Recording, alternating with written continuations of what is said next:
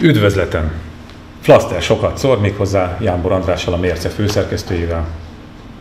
Jó napot! Az se rossz. És Bodac Péter kollégával, a Magyar Hang munkatársával. Jó estét! Jó reggelt!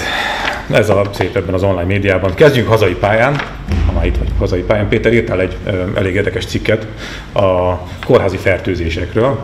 Ugye arról van szó, hogy az ember bemegy, hogy beviszik valami korsággal is, ö, jó esetben csak egy vagy plusz két korsággal jön ki, de mondjuk az eredetit, mondj, ö, hát ha legalább azt meggyógyították. De nem erről tehát nem az egészségügyi vonatkozásáról, hanem arról az érdekes tényről, hogy Magyarországon valamiért a, a közhatalom nagyon-nagyon nem akarja ezeket az adatokat nyilvánosságra hozni, tehát azt, hogy melyik kórházban milyen arányban kapják el ezeket a fertőzéseket az oda bekerülők. Viszont Nyugat-Európában meg azt a húzást lépték meg, hogy nem a nyilvánosságra hozták, hanem ennek hatására egy, egyfajta ilyen verseny alakult ki az intézmények között, és ez nem annyira tett rosszat az egészségügyi intézményeknek. Igen, hát a fertőzés, mint olyan, csak egy téma, a transzparencia hiányára utaló téma, hiszen nem csak a fertőzések számát illetően nem látunk világosan, akár intézményi szinten, akár intézmények osztályai szintjén, hanem gyakorlatilag semmilyen tekintetben nem tudunk semmit arról, hogy a hazai egészségügyben mi történik. Ez konkrétan azt is jelenti, hogy ha például a kormány úgy dönt, hogy valamilyen részterületet megfinanszíroz azért, hogy rendet tegyen, és nyugodtan feltételezhetünk jó szándékot is, mégsem tudjuk azt, hogy ezek a források milyen módon hasznosulnak, hasznosulnak egyáltalán. Tehát nincsen transzparencia, nem látjuk, hogy milyen folyamatok zajlanak az egészségügyben, és ez sajnos határozottan, illetve fokozottan igaz a, a kórházi fertőzésekre is. A kórházi fertőzések ugye azért különösen érdekes, mert ez egy olyan adat sor kellene, hogy legyen, amelyet az ANTS rendszeresen közzétesz. Van is rá jogszabályi kötelezettsége, helyel közzel ezt meg is teszi. Érdekesség az... Az mit jelent, hogy helyel közel? Az, hogy minden évben, ha jól tudom, szeptember 1-ével kell közzétennie egy adatsort arra vonatkozóan, hogy hány fertőzés történt mely intézményekben.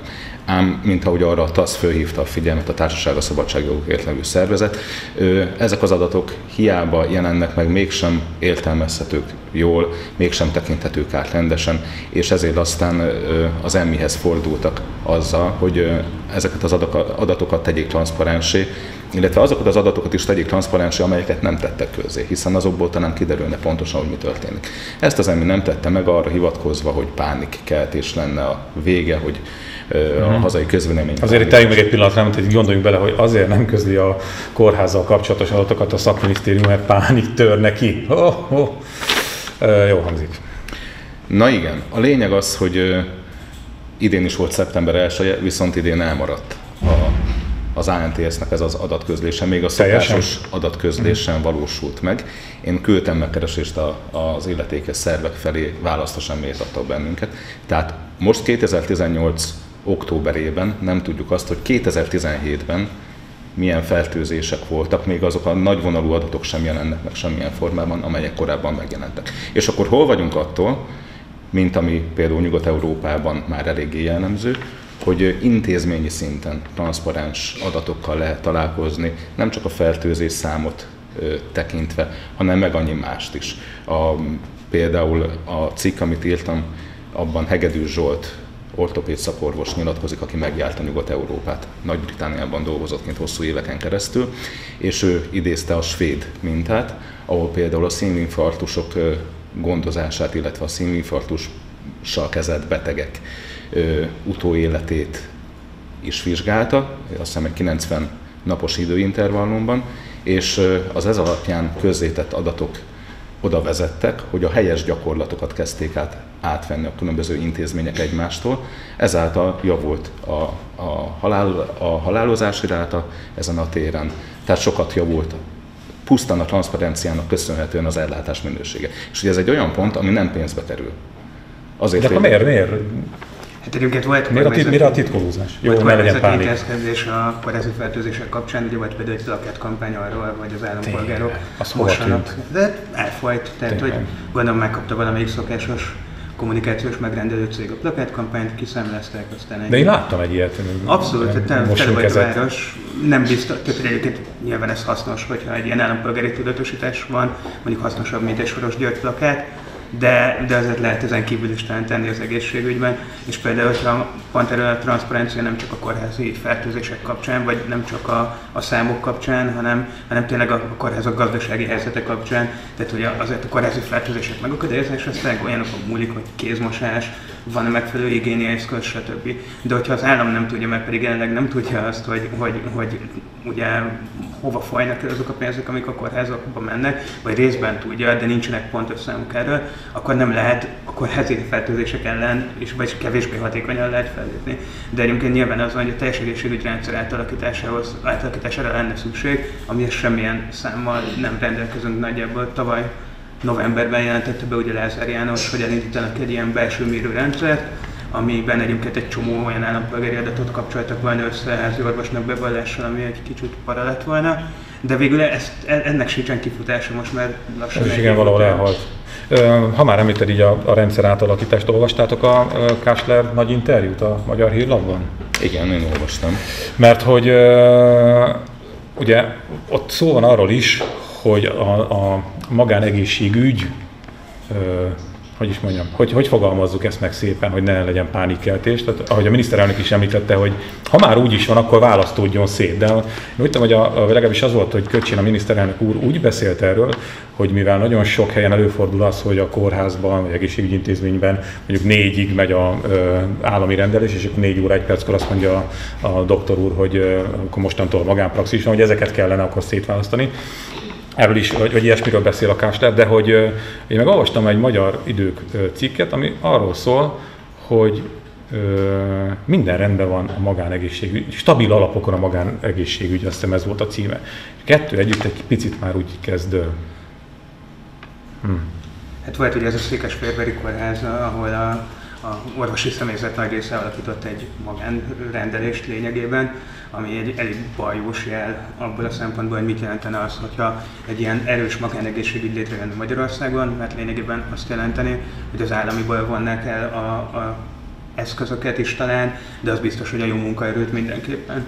És azért azt lássuk be, hogy nem mindenkinek van pénze Magyarországon arra, hogy, hogy, hogy egy erős magánegészségügyben be tudjon fizetni, és valószínűleg elég sokan maradnának rossz egészségügyi ellátásban, akkor vagy akár még rosszabbba is kerülnének, mint a mostani, hogyha, hogyha egy erős magánegészségügyi szektor. De szerintetek ezt megmerik kockáztatni? Hát a Magyarországon ebben mindig belebuknak a aktuális hatalmak. Hát ne felejtsük el, hogy azért a, az a bizonyos, hogy is hívták a a vízidíjat, a vízidíjat, hogy is hívták, hogy az is milyen komoly ütőkártyája volt a Fidesznek, tehát hogy, hogy és akkor most hirtelen, csak úgy azért kérdezem, mert hogy hirtelen a jelek elkezdtek abba az irányba mutat, egy egy irányba mutatni, hogy mintha elkezdődne valamiféle kiépítése itt a legálisan, vagy az államilag támogatva ennek a magánegészségügynek. Azért arra felhívnám a figyelmet, hogy most nem tudjuk pontosan, hogy miről is beszél Kásler Miklós, illetve mi is ez a történet, ami már a ma megjelent interjú, a Magyar Időben megjelent interjú előtt ez beledob.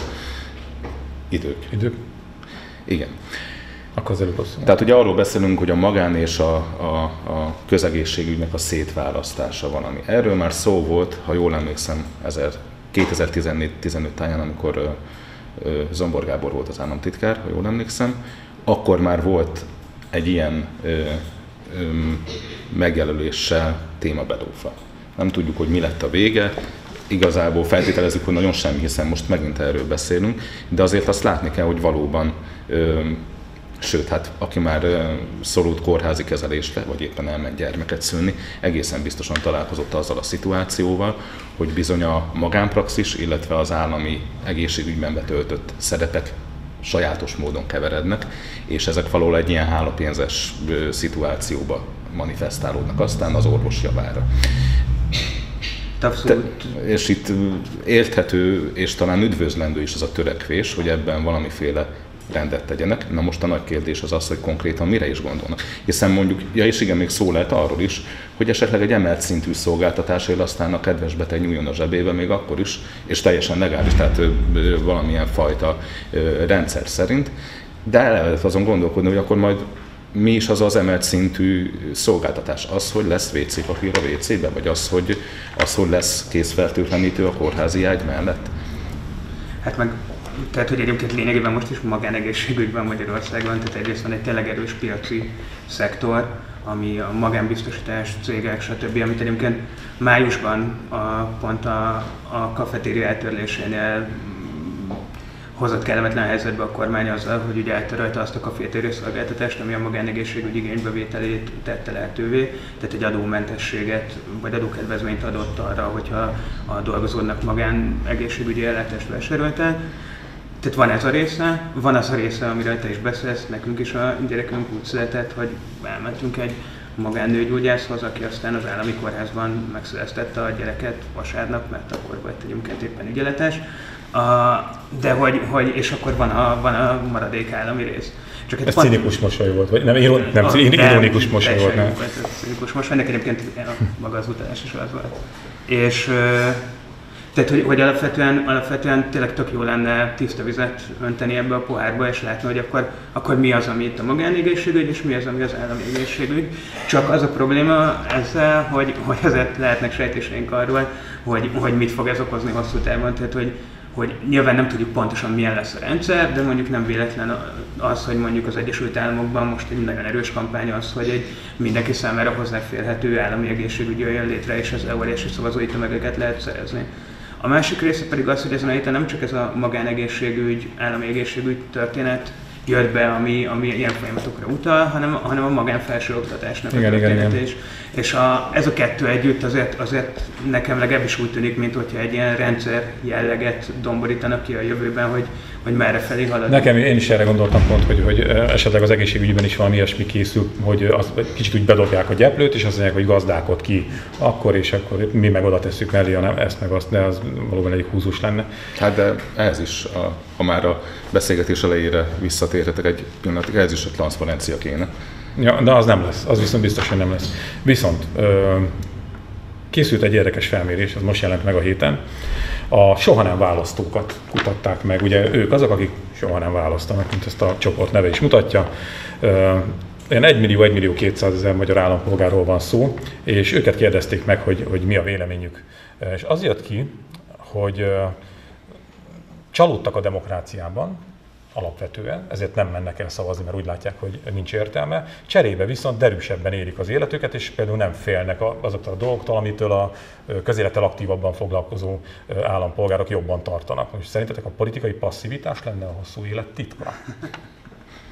Lehet.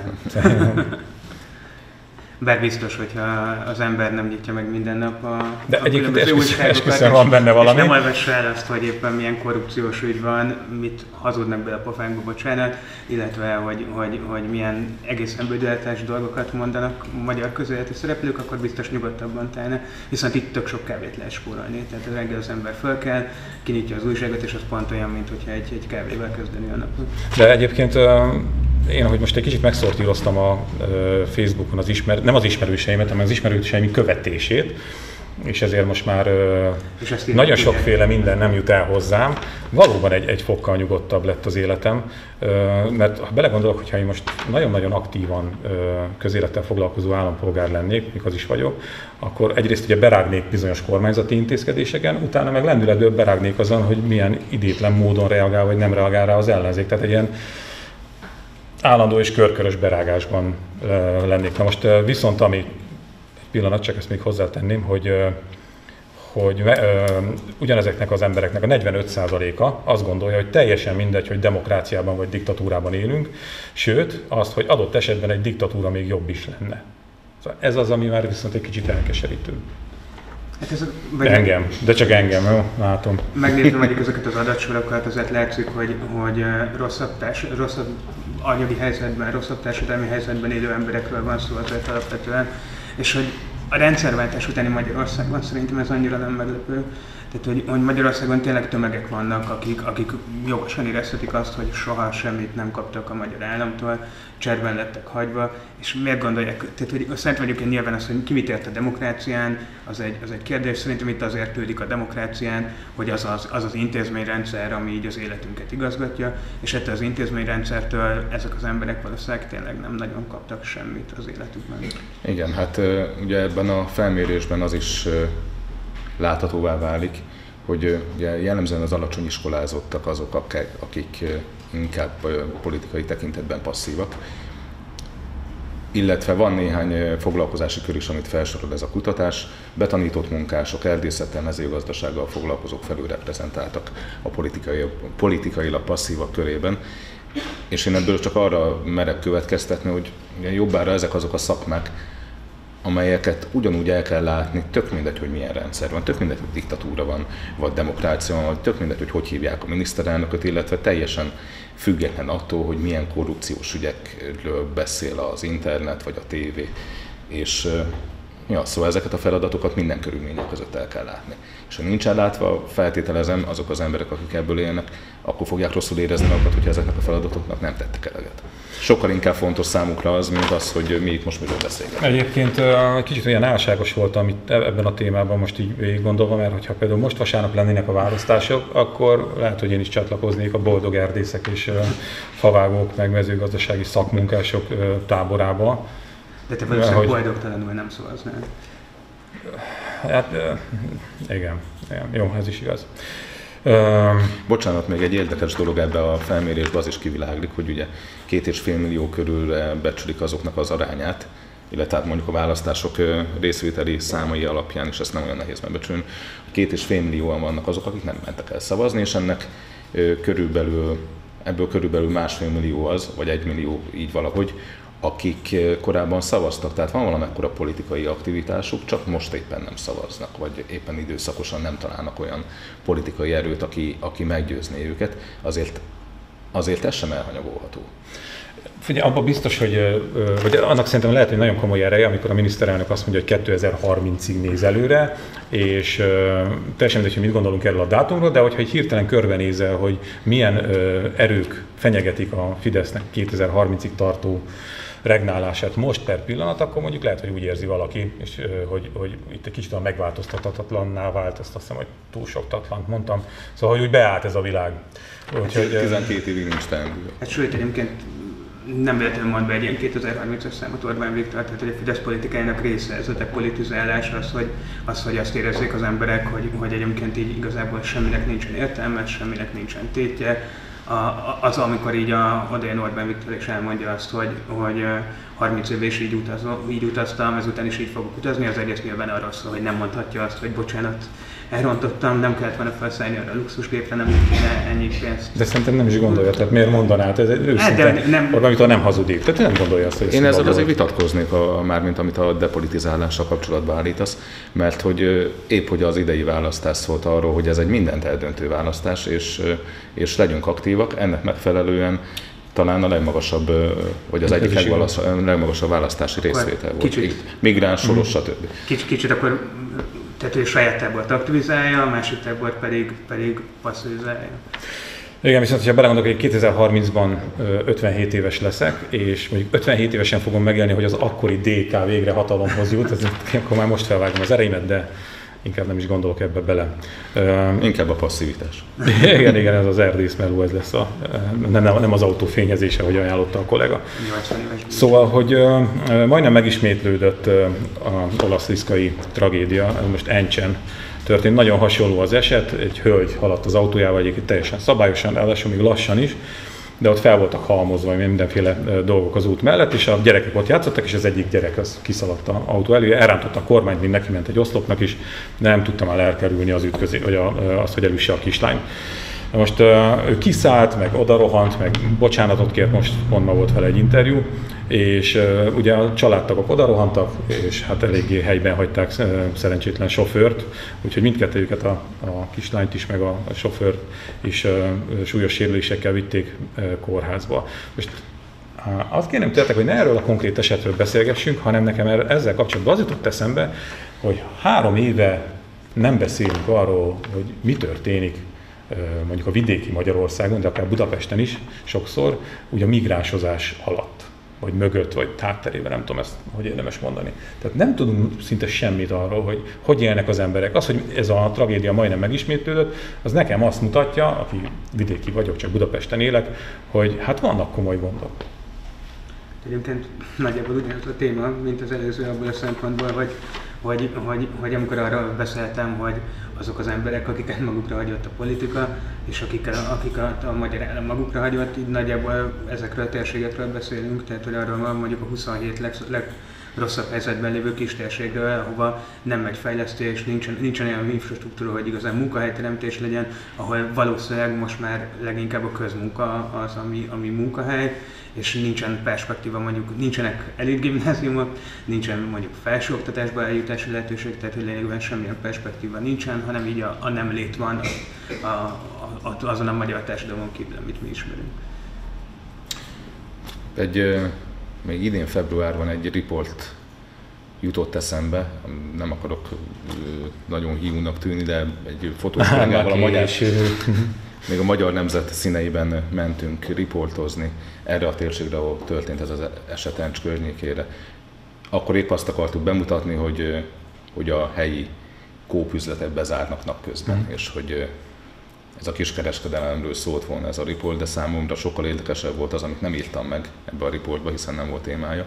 Az pedig az, hogy alapvetően milyen, milyen ö, társadalmi közeggel lehet találkozni. Most független attól, cigányok vagy nem cigányok élnek egy településen, egy ilyen Isten háta mögötti településen. Persze én csak nem tartom annak, de ö, annál sokkal kilátástalabb helyzetű helyeken is voltunk, hogy ahol tényleg semmi nincs, csak az italozás, meg valamilyen tudatmódosítószer fogyasztása, és azt persze nem tudjuk, hogy ebben az esetben történt-e ilyen az elkövetők részéről, hogy be voltak-e készülve, és amiatt bőszültek-e föl az eset kapcsán, vagy teljesen tiszta fejjel borultak el, tiszta fejjel lettek, nem tiszta fejűek.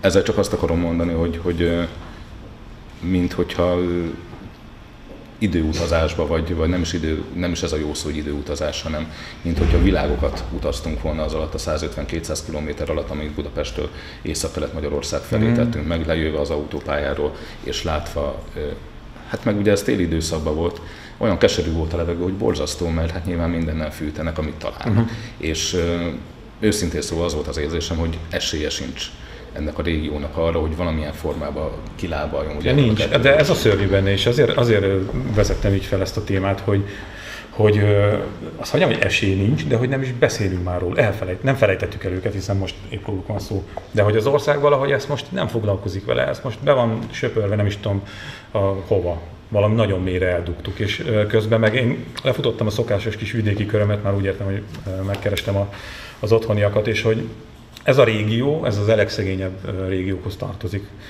az Encsi kistérség, hogy ott a környéken például no zónák vannak. Tehát azt, azt mondják az otthoniak, hogy olyan települések vannak, ahova éjszaka nem megy ki a mentő.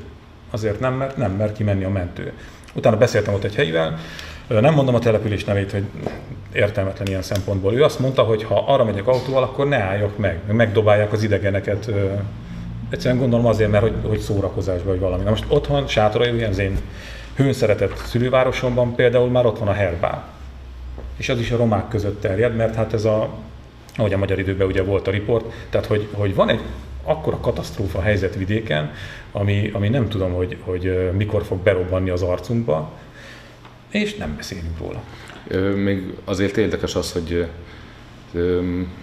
ez a régió, ez például szavazatvásárlás tekintetében is szintén egy meglehetősen fertőzött, tehát ahol leginkább működik az, hogy 5-10 ezer forintokért vagy, vagy, vagy egy adag kajáért meg lehet vásárolni szavazatokat, az pont Hát ez teljesen érthető is, tehát, hogy, hogyha semmit nem várhat attól, hogy szavazzon, akkor, akkor miért ne adná el a szavazatát? Ez egy iszonyú ördögi kör, nem? Abszolút. Tehát, hogy meg lehet venni a, a, a legszegényebb, legszerencsétlenebb emberek szavazatát tényleg hát nem mondom azt a kifejezést, nagyon kevés pénzért is adott esetben, vagy csak az se kell hozzá, hanem egy ilyen választási buli, úgymond, és közben meg velük nem foglalkozik a, a hatalom. Hát, és pont azért nem foglalkozik, mert hogy, hogy így nyilván milyen érdekérvényesítő ereje van bárkinek ott a régióban. Tehát, hogy, hogy ahol nincs hatalom, nincs pénz, nincs média, ott, ott semmi nincs. Viszont azt is elmondták itt többen nekem, meg a Bogdán Laci is szokta mondogatni, hogy vagy közmunka, vagy éhhalál és hogy a közmunkának igenis vannak pozitív hatásai, mert hogy mégiscsak erről a nulla szintű gazdasági tengődésről kimozdítja azért ezeket az embereket, meg családokat, főleg, hogyha férfeleség is tud közmunkásként dolgozni, meg hogy rendszert visz az életükbe, tehát hogy nem teljesen negatív a megítélése a közmunkának ezekben a csoportokban. Ez egyébként szerintem is így van, csak ott a másik fele, hogy egyébként a közmunka az ugyanúgy, mint hogy a szavazatvásárlásos részben egy olyan félfeudális rendszert hoz létre ezeken a, ezeken a vidékeken, tehát a polgármester adja a közmunkát, vagy még rosszabb esetben a, a kormányhivatal osztja ki a közmunkát, és akkor onnantól kezdve pontosan tudja az illető azt, hogy ki az, akitől függ az a kis megélhetése. Pluszban meg ott van egyébként, ugye van most egy törvénymódosító csomag, ami, ami a szociális segélyt még durvább feltételekhez kötni, tehát hogy, hogy még magasabbra emelni azt a minimum munkaként végzett, vagy munka minimumot, amit el kell végezni a, a szociális segélyhez. Tehát, hogy, hogy, hogy azért ezeken a törekvéseken is vannak olyan emberek, akik, akik például nem tudnak dolgozni, de nem azért nem tudnak dolgozni, mert, mert nem akarnak, hanem azért nem tudnak dolgozni, mert mondjuk rokkantak, de mondjuk nem mentek el rokkantságét csinálni, vagy azért, mert, mert mondjuk idősek, de vagy azért, mert, mert egyszerűen lebetegedtek, stb. stb. stb. Tehát, hogy, hogy, ez, hogy az ilyen intézkedések még rosszabb helyzetet fognak eredményezni ezeken a, ezeken a több Remek lesz. Egyébként még Plusz, azt, csak, csak még annyit, hogy, hogy, és akkor pluszban még nem beszéltünk a herbel mellett az uzsoráról, ami, ami ugyanez a függőségi rendszer, ami egészen elképesztő eredményeket hoz. Jáncska kapcsán még talán érdemes megemlíteni a polgármestert, fideszes polgármestere van a településnek, aki hát nyilvánvalóan felháborodott szomorúságának adott hangot az eset kapcsán, jelezve azt is, hogy olyan családa, családa vagy olyan környéken történt ez az eset, ahol hát finoman szóval beilleszkedésre a társadalmi normák elfogadásával súlyos gondok vannak. Hát nem tudom, Fideszes polgármesterként van-e módja arra, hogy a problémát jelezze magasabb beosztásban lévő pártársainak, de talán érdemes azt is észrevenni, hogy ez, ez sokkal súlyosabb kérdés annál, mint hogy politikai ügyként kezeljük ezt az egészet, hanem itt tényleg a társadalomnak egy meghatározó részét érintő problémáról van szó. És hogy uh, még fokozzam a, a teljes letargiát és kilátástalanságot, még az is eszembe jutott, hogy uh, azzal, hogy a vidéki média meg a helyi uh, önkormányzati média is ugye a fideszes kezekbe került, ezek a problémák most már meg se jelennek, vagy ezek az ügyek nem is nagyon jelennek meg. Nem az, amikor egy ilyesmi történik, hanem ezek az a, azok a hát apróságok, aki ezt megéri ugye a hétköznapokban egyáltalán nem apróság. De ezek az emberek, akik uh, ilyen helyen élnek, úgy, él, úgy élhetik meg, és úgy érezhetik magukat, teljesen magukra hagyta őket a közhatalom. De hogy abszolút. Igaz van. Jó Egyébként van. még várhatjuk szerintem Bájer Zsoltot, hogy mondja valamit az ügyben. Ö, most nem fog, mert most ez nem, most ez nem menő. Ö, hát szerintem most már ne süllyedjünk lejjebb a szomorúságban. Köszönöm, hogy beszélgettünk, Köszönjük. és köszönjük a figyelmet. Köszönjük szépen.